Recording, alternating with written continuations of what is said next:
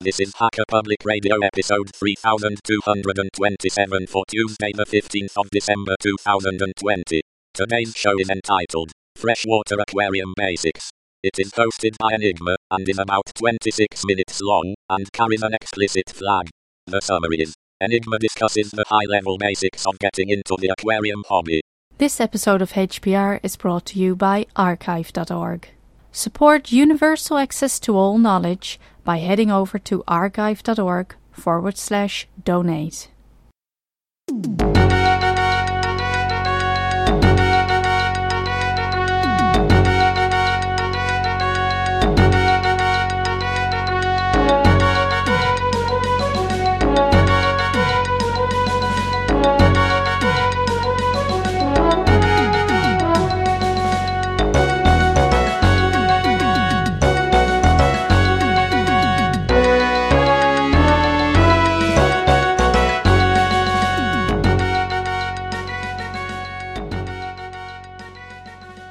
Welcome to another episode of HPR. I'm your host Enigma, and today we're going to be talking about something a little bit different. We're going to be talking about freshwater aquarium basics um, and how I got into the hobby, and kind of a high level of what you should be concerned about getting your first aquarium.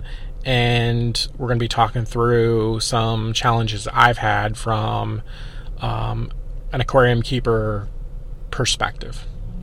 So, I got into the hobby. My dad was was really into um, larger fish tanks, um, and he got me my first tank when I was 12 or 13. Um, I had a smaller uh, tank. At first, I got a, a, 10 gallon or about a 38 liter tank. Um, and then I got larger tanks as I as I got older. But basically, my my teenage years, um, we had a fish tank, and I was super into um, some of the larger fish and and fish that were a little bit more aggressive in nature. And we'll we'll talk about pitfalls there and kind of my my perspective on that um, maybe in a, another show. Anyway, so as I became an adult and um, when I bought my house about five years ago, I wanted a, a larger tank, um, larger display tank in my in my uh, dining room, and I ultimately chose um, a 55 gallon or about a 208 liter tank um, that was um, going to be my display tank, and I wanted to replicate what I did as a child and kind of get some of more more my aggressive fish. And again, I'll, tell us another story about that whole experience um, and choosing the wrong thing, maybe in another show. Um, but anyway, so one things so the first thing that you need to decide and some things that i didn't do very well when i first got into the hobby were picking uh, the, the fish before i picked the tank. Meaning uh, you should choose what you're going to store in the tank and then kind of determine everything else based on on that. Um, because people get into a habit of buying too small of a tank for the fish that they're going to um, to uh, store. So you you end up with a scenario of either the fish just dies because it's not cared for well because it's too big, or you get a scenario of having one fish in the tank because it eats everything else because you know it's very territorial and blah blah blah. Um, so size and the type of fish are very important when deciding, you know, what you want to do and and kind of your budget on everything else that comes after that. The next thing you should probably decide is what kind of uh, substrate or what's going to be on the bottom of your tank. So there are options such as gravel, sand, um, there's clay, there's uh, even some people have dirt bottoms where it's it's literally like potting soil. Um, it, those those type of things uh, you normally would put on the bottom of your tank, and there's pluses and minuses to each of those things. Um, if if I was going to recommend something for a uh, new new person that was getting into the hobby, probably would go gravel unless um, their choice of fish dictated differently. Um, again, do your research on your fish, see what it um, will handle or what what it will um, like the best. Um, most of your starter fish really don't care too much. So a gravel tank is perfectly fine. Next thing you should uh, really worry about is your filtration. So you have some options here, whether it's a hang on the back or hob filter. Uh, hob is short for hang on the back. Um, a canister or a sponge filter, and there's some other options that are more advanced, but we'll say those are your three main uh, options. Hang on the back is primarily what uh, most of the aquarium kits uh, give you. They're the cheapest option. And and for most part those work the best. Most of my tanks i think all of my tanks right now have uh, hang on the back filtration. I have a couple of canisters that i'm going to install and that's one of the projects i'm going to be working on when i'm on vacation next week. Um, and i might do a video of that and, and or even an audio uh, podcast for hpr to kind of talk through how that works. Um, might be an interesting thing. But anyway um, so hang on the back is probably going to be your choice, and again, unless you're looking to a specific use case or looking to do a, a little bit different. So your canister filters are you have more control over what type of media you use to filtrate. Basically, how the canister works is the the water comes out of the tank goes into this little container, which is called the canister, and then filters back into your to your tank through you know it's a pump mechanism. Um, it gives you the ability to a it looks better because you can hide most of the of the the um, the intake and outtake, um, but it also gives you the ability to control what type of media that's fil- filtering your water. And they have lots and oodles of, of different options there. Um, but again, that requires a lot more research, kind of your specific use case, and it potentially could be drilling your tank depending on if you want to hide the the the intake and the the outtake. Um, so if you're going to go that route, make sure you do your research. A sponge filter um, is basically just essentially a sponge with a um, with an airline attached to it. Now, this is good for if you're breeding fish or you have some fish that are really small that might get sucked up into either a canister or hang on the back. Um, sometimes people do this with like freshwater shrimp or um, other smaller creatures. Um, the problem with a sponge filter is you don't get the filtration that you get with the other options. Uh, basically, all of the, the bacteria and all of this the stuff gets attached to the sponge, and but it's still within the tank. Um, with the hang on the back option and the canister filter, the um, the fish waste and other things, other particles get actually pulled out and into a filter medium, a, a cartridge. Um, or in the case of a canister, it's completely removed from the tank in the actual canister itself. So, with sponge filters, water chemistry does become a bit of a problem, depending on how dirty your tank is and some of the other some of the other um, ammonia level, pH level, things like that might um, be affected if you go strictly sponge. And you would just keep an eye on it. There's test kits and things you can do with that next the next two things that you should probably consider are heater heaters and lighting. Um, and i talk about these because i feel as a new hobbyist they're less important than some of the other things that you'll uh, run across. So heaters again depending on your use case of fish certain fish like hotter uh, water than other fish. Um, other things you could you could technically not use a filter at all in my tanks at home, I think I have 11 or so, and most of them are small on the smaller end. They're um, what we call nano aquariums. They're less than 38 liters or 10 gallons, um, and I'm growing like, or I'm breeding like shrimp and uh, some of live bearers, like guppies, mollies, and such. I don't have uh, any heaters on them. Uh, I live in Florida, so the water does not get uh, chilly enough where it really affects my um, my fish at all. so I'm not really worried about a heater. Um, I do have one tank, uh, and I have a couple of blood parrots um, that just like the heater. So I so I put in a heater, and they're they're happy. So again, your mileage may vary depending on what type of fish you uh, you keep. So on the lighting side, again, this is more of an aesthetically pleasing um, item unless you're doing live plants. Most of my tanks have live plants in them. I could go into a whole rant and and um, episode on live plants alone.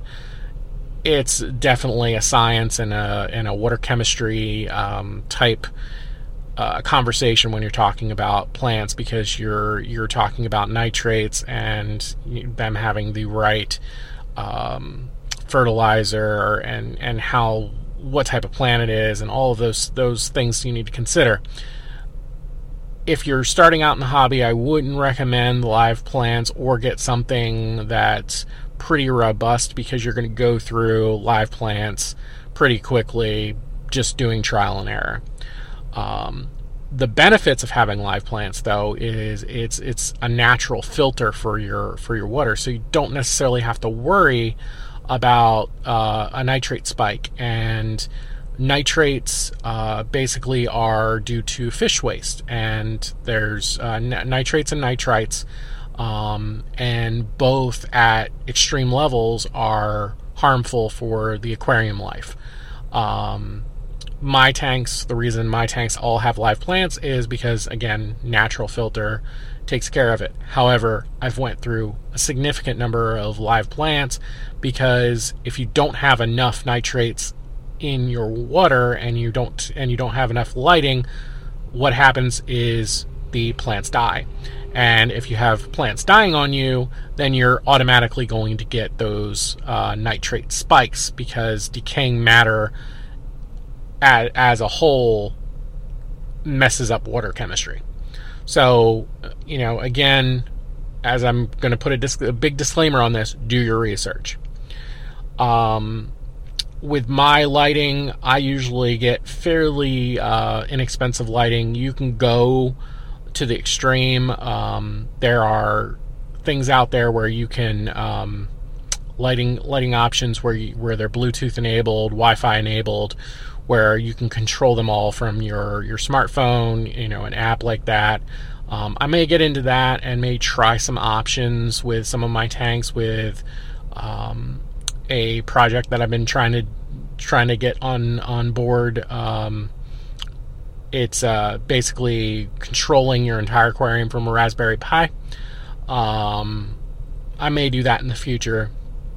At this point, for this particular episode, I'd say go with the lighting option that visually appeals to you. Um, normally with the kits um, that you you'll buy the aquarium kits like the 10 gallon options and even the the uh, larger tanks they're gonna end up giving you an led light that isn't really visually appealing so more than likely if you buy a kit you're going to be replacing that lighting eventually i say that but i have two tanks in my um, in my house that have the original um, aquarium lighting that I have not replaced yet.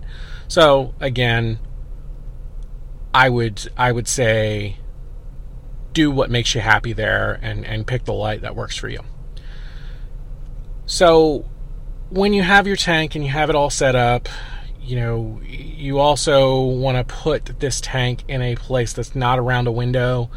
Um, you're going to find if you put it in uh, an area that has a lot of natural light, you're going to have trouble with algae, trouble with um, getting your tank balanced. You set it up in a in a good place. You get it on the stand. You make sure your stand can hold the weight. There's places you know on the internet that you can uh, look up the weight re- uh, restrictions. There's kits out there that come with stands. Um, I have a um, a hardware store basically uh, rack for my for my tanks in my office. Um, it, they hold about a thousand pounds per shelf, and I've got probably five tanks on that. Um, but I did my my homework and I made sure that each shelf um, had the appropriate um, strength to hold not only the tank but the the substrate and the water that's within the tank. Um, and there's calculators out there on the internet that you can do for that. So make sure your your tank is strong or your stand is strong enough for the tank um, and it's not going to like fall through or bow or whatever. Don't put it on a uh, TV stand. Um, you're more than likely going to f- it's going to fall through. Um, don't put it on you know some some rinky dink stand that uh, can hold 50 pounds because I can guarantee you unless it's a, a, two gallon aquarium or a very small aquarium, it's probably not going to uh, hold the weight. So make sure you do that. You're gonna fill. You're gonna put your substrate in. Uh, recommendations here is always wash your substrate unless it specifically tells you to not. So if you're gonna buy like your gravel, for example, you want to put that in a bucket and rinse it really well with water before you put it into the aquarium. What will happen if you don't do that is your your tank will be very cloudy um, straight out the gate, and I particularly um, would rather that dirt and that debris that comes on the gravel to be out of my tank rather than in my tank. It just it delays the process. It's not saying everything's going to die when you're, um, you know, if you don't do that, but best practice, wash your gravel. So you can get that set up, put in your heater, put if, if applicable, put on your light, um, and then you're gonna you're gonna let that tank cycle. Oh, I'll put your filtration in. You're gonna let that tank cycle for probably a week to two weeks, um, and just let the filter run. Let the you know turn your light on and off. Just give it a good cycle before you put any fish in it. Um, you're also going to put in a dechlorinator. Most of the places in the U.S. Um, the, you have uh, chlorine naturally in your water. Um, and there's a couple of um, good products out there. I recommend Prime. Um, again, I'm not sure overseas, um, outside of the U.S., if that that is a brand that uh, you would use. But in the U.S., um, I pick up a bottle of Prime. It's uh, for a decent sized bottle. It's about fourteen dollars um, and that's going to be your dechlorinator. And anytime you do a water change, you put water in your tank, you're going to want to put a whatever dose of prime that it recommends, and it's usually per gallon or per liter, into the tank to essentially take the chlorine out of the water. And this is to protect the fish, make sure that you don't have things going into your tank that um, would be um, d- uh, damaging to your tank.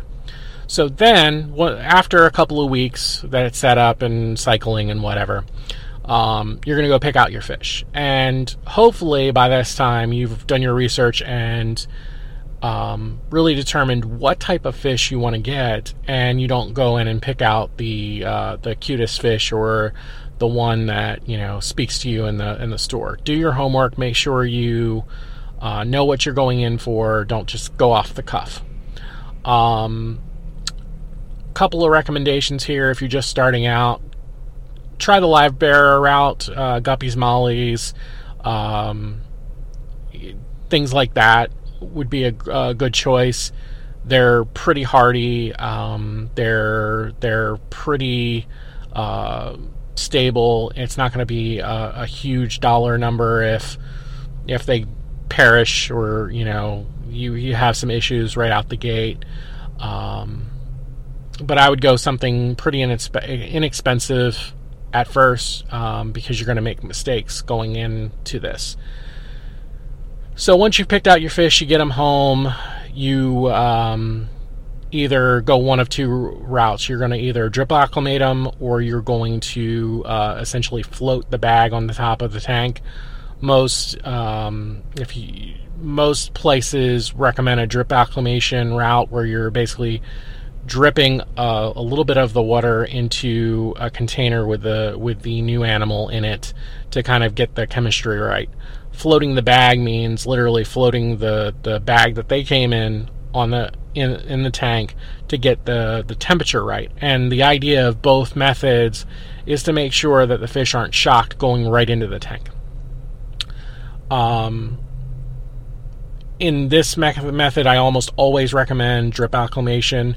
For hardier fish, it's probably not going to make much of a difference, but get in good habits. There's places on um, the internet that you can uh, get the little uh, valve for the drip acclimation. Um, I might leave a note in the show notes for this particular process. And I'm going to also put in a couple of kits that um, aren't bad for starters in the show notes. So once you've gotten the fish into the tank and, and it's all happy and you're, you know, you get what you're looking for, now how do you maintain it? So a couple of things here and and we've gotten a little longer than I wanted, so we'll leave it at this. Is um, your tank maintenance is a number one priority for you. So if you get into the hobby and you get your tank set up, um, most people fail when they when they're not doing their tank maintenance. Um, and there's lots of chatter on the internet on what tank maintenance looks like. I feel it's a tank by tank basis, meaning one tank you may go a year and not have to do anything to it. Other tanks you have to you have to touch every um, week. And typically, your larger tanks, so if you get up into that 208 liter range or even bigger, because there's there's bigger tanks than that, you have to do less to them, and it makes sense because you if you have more water, the water chemistry is more stable.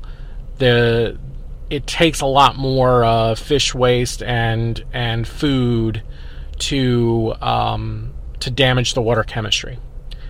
So bigger, usually the bigger the tank, the less maintenance. However, when you do maintenance, it's more work. So I don't know if there's a balance. Um, smaller tanks, if you get under that size, that uh, 38 liter range, uh, 10 gallon range, you're going to be doing maintenance pretty consistently because you have less water to deal with. Thus, the, the water chemistry can be uh, go wonky on you in a hurry. Pick up a good test kit. I'm going to leave a test kit in the uh, notes. Uh, there's a master kit. It's like thirty dollars US. Um, not real expensive, and you get a lot of use out of it. Check your water uh, regularly.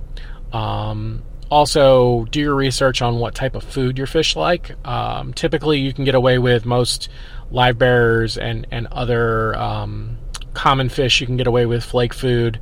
Um, that's not necessarily saying that flake food is the best for the fish, but it won't, you know, damage your fish too too much. Now, if you get more exotic fish, you're going to have to um, get different types of food, whether that be uh, live food, whether that be um, frozen food, those type of things. And I may do a, if folks are interested, I may do a show just about the different types of fish food and kind of the pluses and minuses on tank maintenance um, because certain fish food are dirtier or can do more damage to water chemistry than other types of food. Um, and then uh, other types of fish food have other downsides. So it depends. Mileage may vary. Um, but get the type of fish food that works for your fish and make sure you know just about what um, how often you should feed your fish. Uh, most people, when they get into the hobby, they're going to overfeed the tank, and that's going to damage water chemistry and make you do more maintenance to the tank. So, know kind of your fish's habits um, and and kind of what type of feeding regimen you want to put in place. And the biggest thing on tank maintenance is water changes. And and most people debate on whether you should do a water change or not. And what I mean by a water change is literally taking water out of your tank um, potentially vacuuming the bottom of your tank, getting all of the fish waste out of there and all the debris out of there, and then putting new water back in. Um, my recommendation is that you should, you know, tank maintenance is the the best way to correct problems that you have in your tank.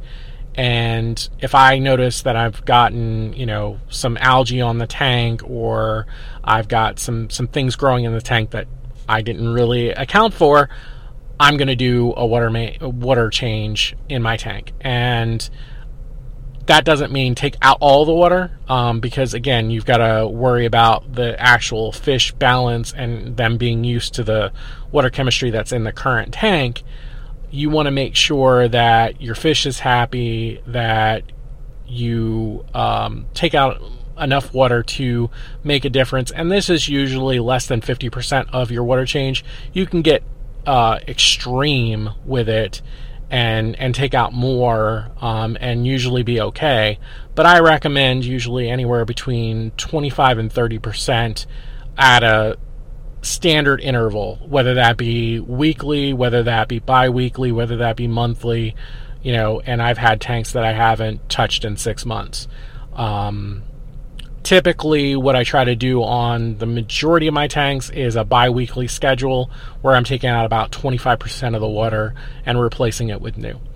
And I'm also doing uh, vacuums on the bottom of the tank, and I'll leave a, a vacuum that I use um, in the show notes. It's called a Python, um, not the programming language, um, but it's it's really good, and you can hook it up to your um, water spigot or your your water um, your sink, and you can uh, push water into the tank and also siphon uh, water out of the tank all in one shot.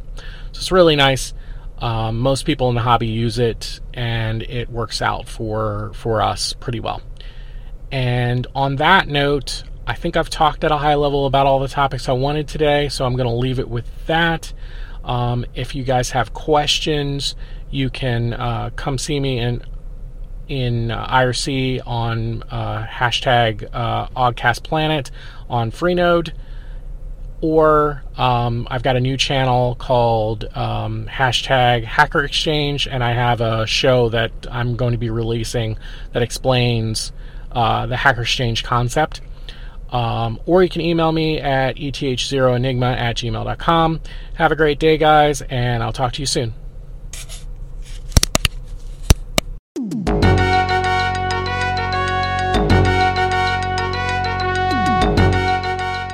You've been listening to Hacker Public Radio at hackerpublicradio.org. We are a community podcast network that releases shows every weekday, Monday through Friday. Today's show, like all our shows, was contributed by an HPR listener like yourself. If you ever thought of recording a podcast, then click on our contribute link to find out how easy it really is. Hacker Public Radio was founded by the Digital Dog Pound and the Infonomicon Computer Club and is part of the binary revolution at binrev.com. If you have comments on today's show, please email the host directly, leave a comment on the website, or record a follow up episode yourself. Unless otherwise stated, today's show is released under a Creative Commons Attribution Share Alike 3.0 license.